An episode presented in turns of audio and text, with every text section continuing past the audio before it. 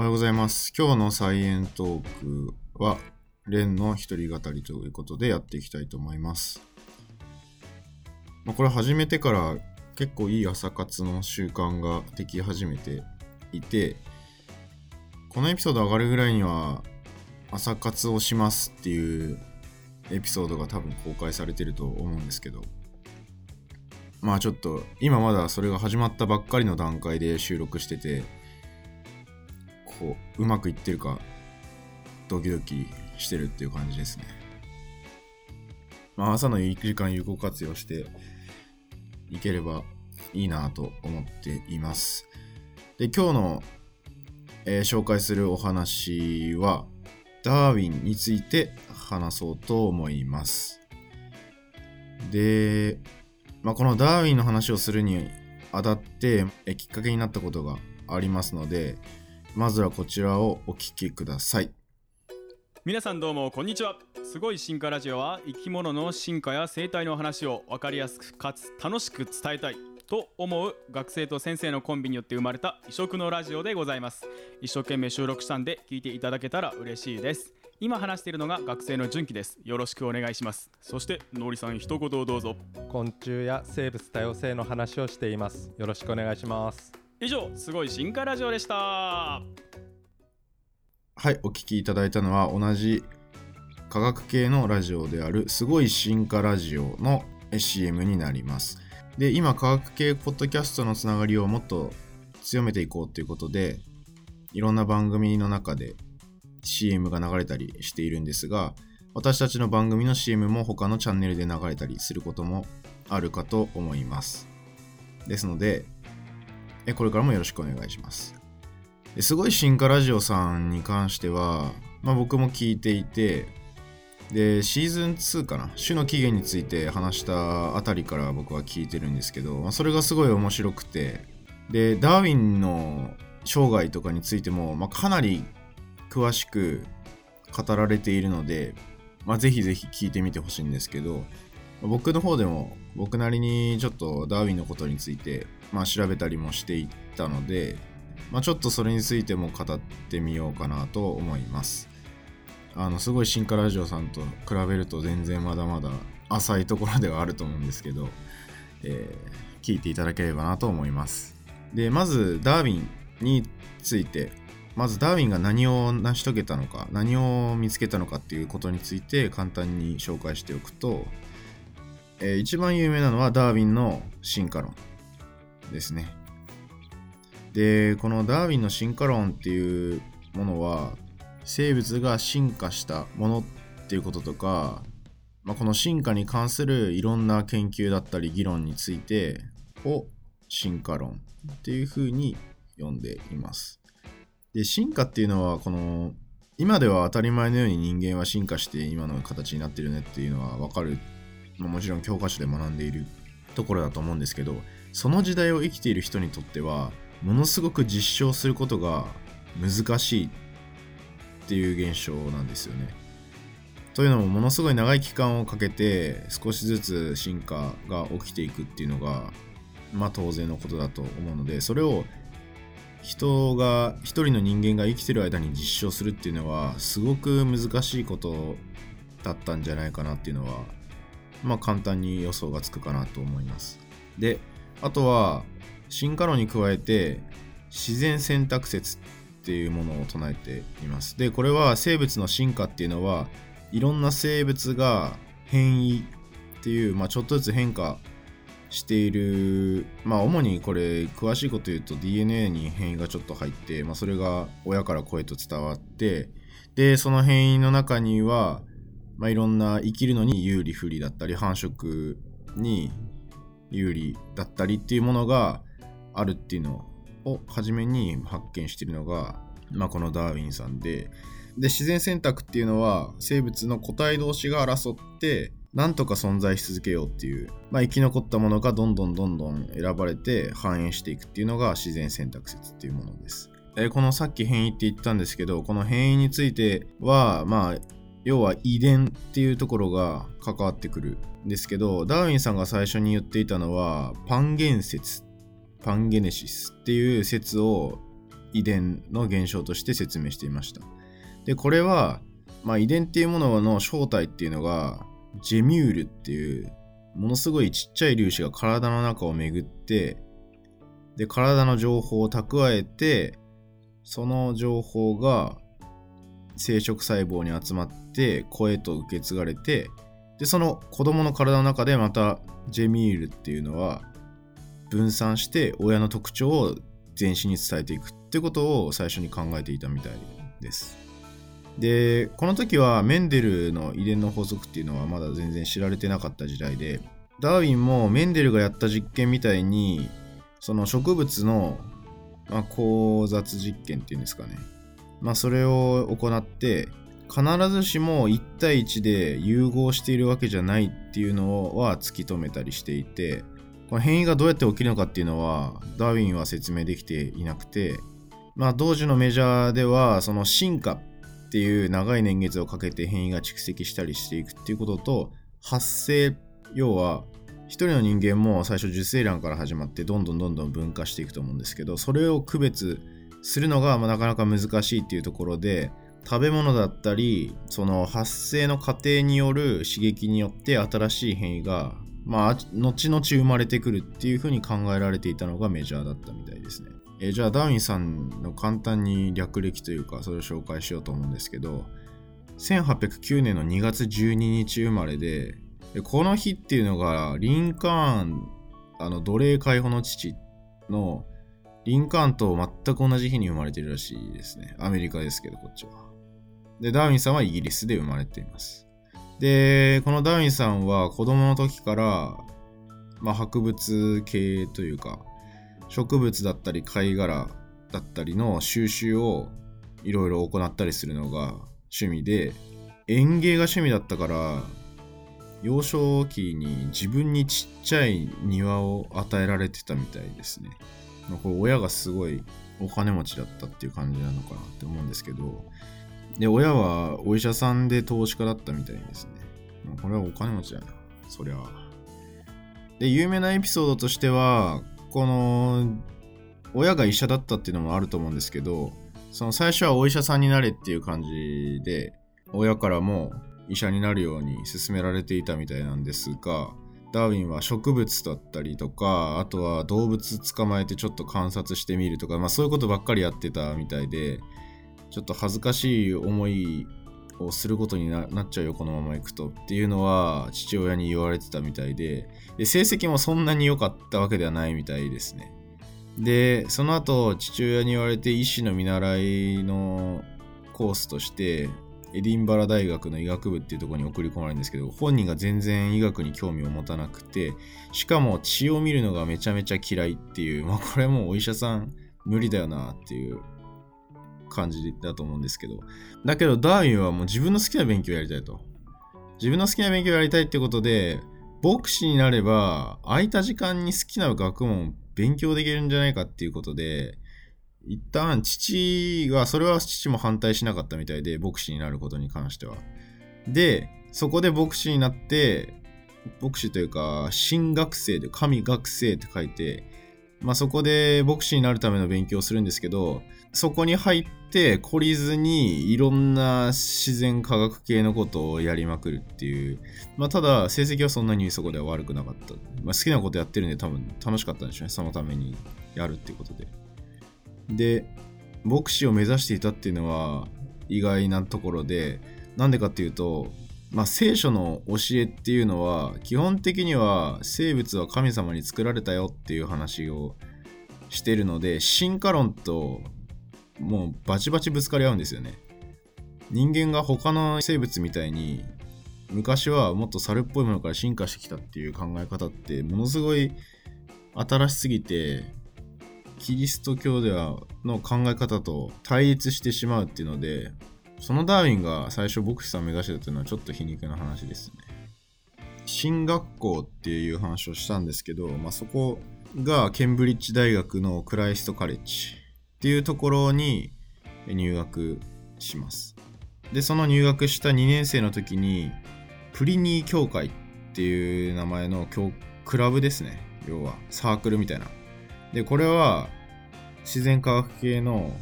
まあ、マニアが集まってたりするようなクラブだったみたいで、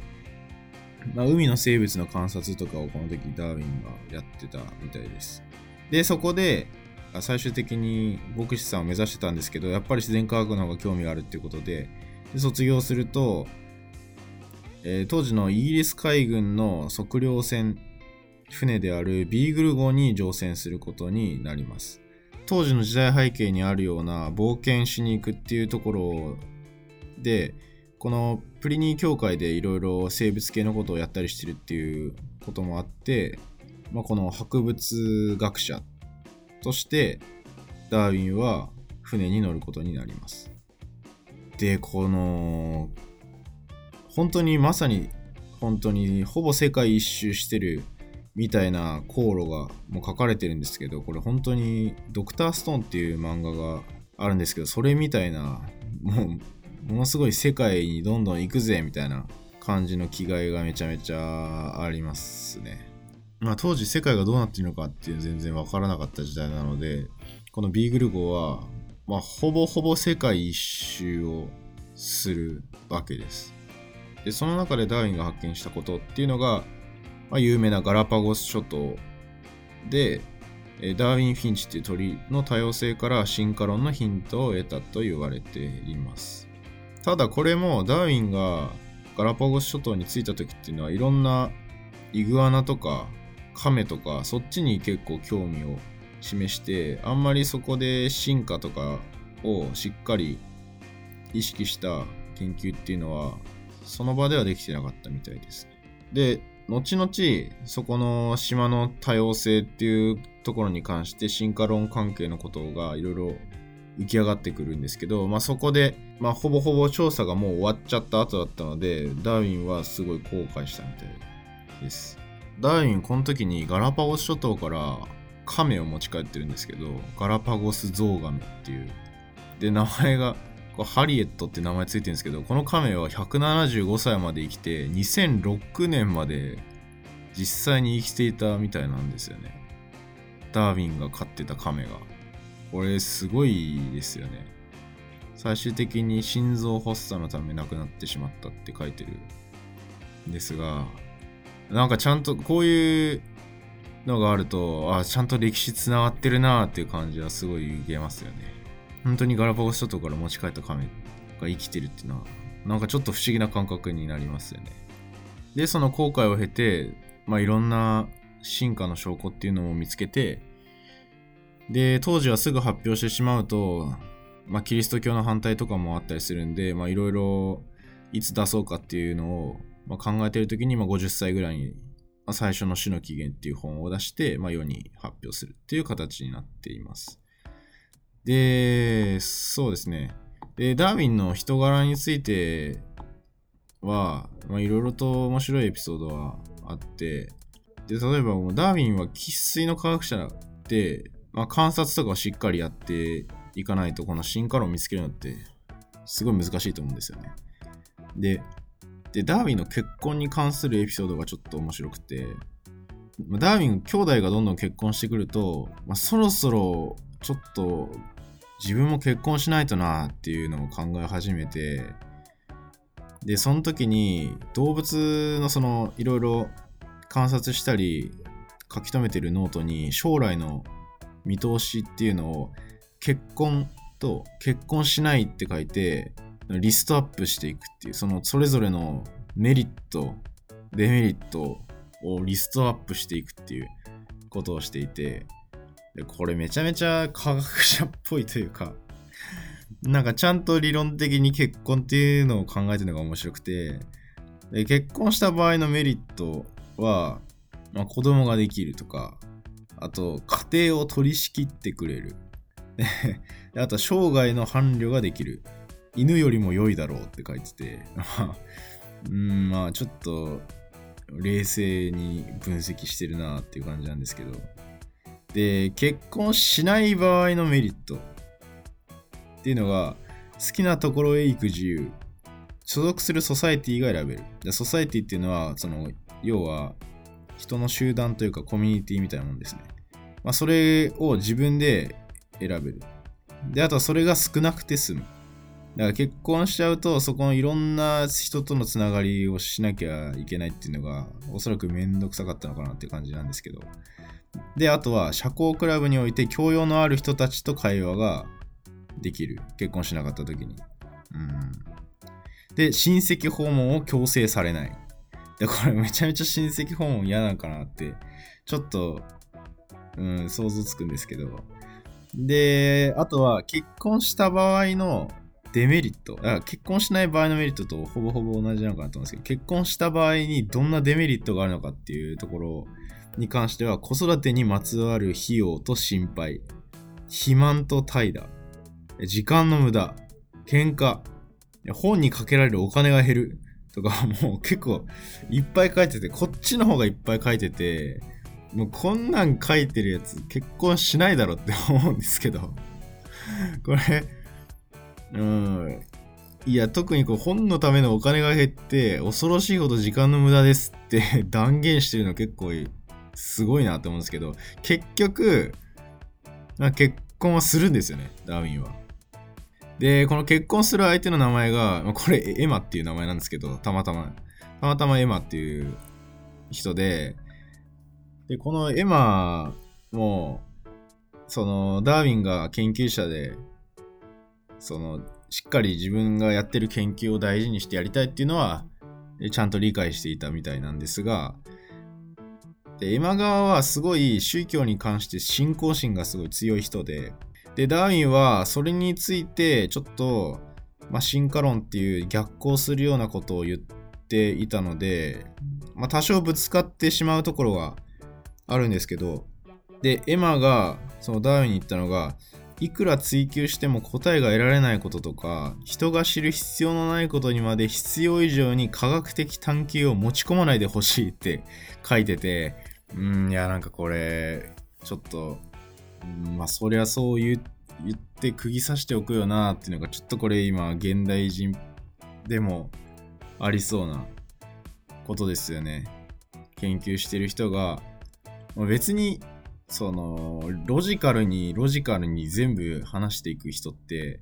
まあ、話してる相手からすると同じレベルだったらいいんですけどそのレベルが違うとめちゃめちゃ疲れちゃうと思うんでそれそれを探求をもうプライベートには持ち込まないでくれっていうのをダーウィンは言われてますね。これはちょっとしょうがない。これはしょうがないね。結婚するっていう選択をしたダーウィンはもうこれはしょうがないですね。うん。まあただ、その、まあダーウィン結構病気がちだったりしていたみたいなんですけど、まあそれを支えていたのが妻のエマ。で、で、残ってるダーウィンの手紙っていうのがあるんですけど、えーダーウィンは妻に向けて、まあ、手紙を残していて、その内容が、えー最愛のマミ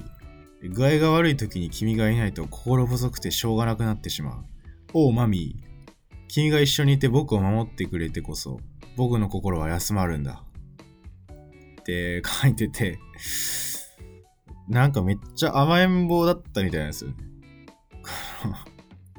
この手紙書いた時、ダーウィン39歳。うんこれはちょっと、ダーウィンはエマにこうマミーっていう愛称をつけてたみたいで、ちょっと、ちょっとあのー甘えん坊だったみたいでですね。まあ、エマはすごいお嬢様で、で、しかも、ダーウィンにプロポーズされる前までに、なんか6人ぐらいプロポーズしてきた人断ったりっていうことだったんですけど、で、まあ、ただダーウィンはダメ元で言ってみたら、まあ、エマからすると今まで会った中で一番表裏がない人それで愛情深い人だったっていうことで、まあ、ものすごい夫婦仲は良かったみたいですね。これはちょっといい話でした病気がちだったダーウィンなんですけど、まあ、体の体調を崩しちゃうこともあったりしてで後々ダーウィンにとって人生の楽しみは研究で、研究に没頭することで日常的な、まあ、不快感だったり、病気のことを忘れたり、気を紛らわせたりすることができたっていうふうに、まあ、後々振り返っていると。うん。まあ実際にダーウィンが50歳の時に出した種の起源っていうのは、まあすごい反響があって、で、今の自然選択説だったり、進化論の基礎っていうところがそこで一般に広まったっていうところですね。で、最後には、まあ、ツタ植物の運動とか、食虫植物についてとか、植物がどういう動きをするのかっていう運動能力の本とかも出していて、で、最終的に1882年、今から140年前ぐらいに、えー心臓が悪くなってしまってお亡くなりになったというところでした。うん。まあすごい、ちょっと短い時間だと紹介しきれないぐらいダウンに関していろいろエピソードはあったりするんですけど、まあ当時の冒険に行くっていう、まあ、ワクワク感とかすごかったんじゃないかなとか想像したりもしますし、まあ研究者としての、まあ、パーソナリティもちょっと面白いですよね。まあダーウィンがいろいろ残している名言っていうのがあるんですけど、好きな名言が、たとえ1時間でも無駄にするものは人生の価値を未だ知らずにいるものであるっていう言葉を残してて、これはもう今のビジネス書って大体こういうことを言ってますよね。うん、時間を無駄にするなよ。人生の時間っていうのは、人生の時間っていう価値は、まあ、あまりにも高いからっていうことを、まあ、この当時から言ってるっていうのは、まあ、ものすごいストイックに研究したり、まあ、本当に一人でたくさんの何人分もの業績を残しているダーウィンだからこその名言かなって思いました。まあ、ダーウィンすごい手紙、エマとの手紙のエピソードもあったんですけど、生涯で2000人くらいの人と手紙で意見交換をしていて、実際にダーウィンが書いた手紙、だいたい5000通ぐらいっていうのが、ダーウィンオンラインっていうウェブページで、実際に今見ることができます。これすごいサイトで、この種の起源の直筆の原稿だったり、ダーウィンの研究のノートだったり、で、妻のエマの日記まで書いてるっていう、すごいウェブページがあります。このダーウィンオンラインちょっと、あもし興味がある人は見てみてほしいんですけど、もう本当に生の日記っていうのが PDF ファイルみたいな感じで見ることができて、すごい、まあ、ちょっと字とか読むの難しかったりするんですけど、やっぱり人の直筆の文字っていうのは本当にそこに生きてたんだなっていう実感が湧くというか、なんかすごいちょっとエモーショナルな感じを受けますね。まあ、ぜひぜひこのダービンオンラインはちらっと覗くだけでも面白いんで、見てみてください。では今回は、まあ、すごい進化ラジオさんの、まあ、お話にちょっとインスピレーションを受けて、えーサイエントークでもダーウィンのお話、ちょっとダーウィンの〇〇研究の紹介というよりかは、どんな人だったのかっていうことに焦点を当てた紹介でした。はい、今日はこんなところでありがとうございました。サイエントークは各ポッドキャスト配信サイトや YouTube にて配信しています。Twitter や Instagram もありますので、ぜひチェックしてみてください。よろしくお願いします。以上、サイエントークでした。